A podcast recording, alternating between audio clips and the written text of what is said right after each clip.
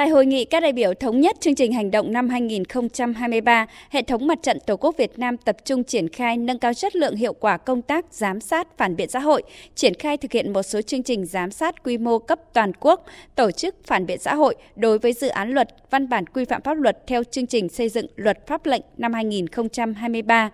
Cùng với đó, Ủy ban Mặt trận Tổ quốc Việt Nam tập trung chuẩn bị Đại hội đại biểu Toàn quốc Mặt trận Tổ quốc Việt Nam lần thứ 10, nhiệm kỳ 2024-2029, tổng kết 20 năm tổ chức Ngày hội Đại đoàn kết Toàn dân tộc ở khu dân cư. Trên cơ sở đó, đề xuất nâng tầm mở rộng Ngày hội Đại đoàn kết Toàn dân tộc.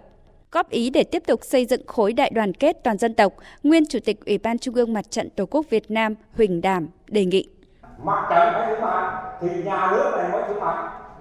Theo dõi tình hình thực tế, chúng ta thấy cái nhận thức về tính chất, vị trí, vai trò, chức năng nhiệm vụ của mặt trận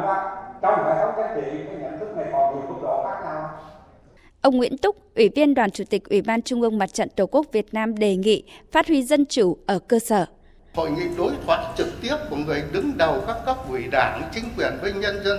giải quyết được nhiều những vấn đề bức xúc ở khu dân cư của địa bàn, làm cho Đảng sát với dân hơn. Nhưng dân băn khoăn,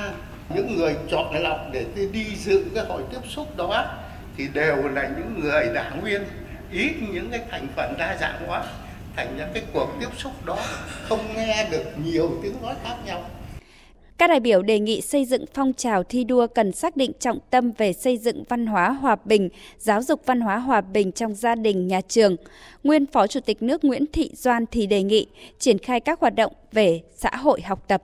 Chính phủ có quyết định 489 về xây dựng xã hội học tập giai đoạn từ 2022 đến 2030 thì cũng giao nhiệm vụ rất cụ thể cho Mặt trận Tổ quốc. Cái chỉ thị 14 của Thủ tướng Chính phủ đấy về tăng cường công tác khuyến học khuyến tài, xây dựng xã hội học tập cũng giao rất rõ nhiệm vụ cho Mặt trận Tổ quốc là cái chỗ vận động nhân dân thi đua học tập như thế nào, và đặc biệt là triển khai thực hiện các chỉ thị của Đảng, cái nghị quyết của nhà nước về học tập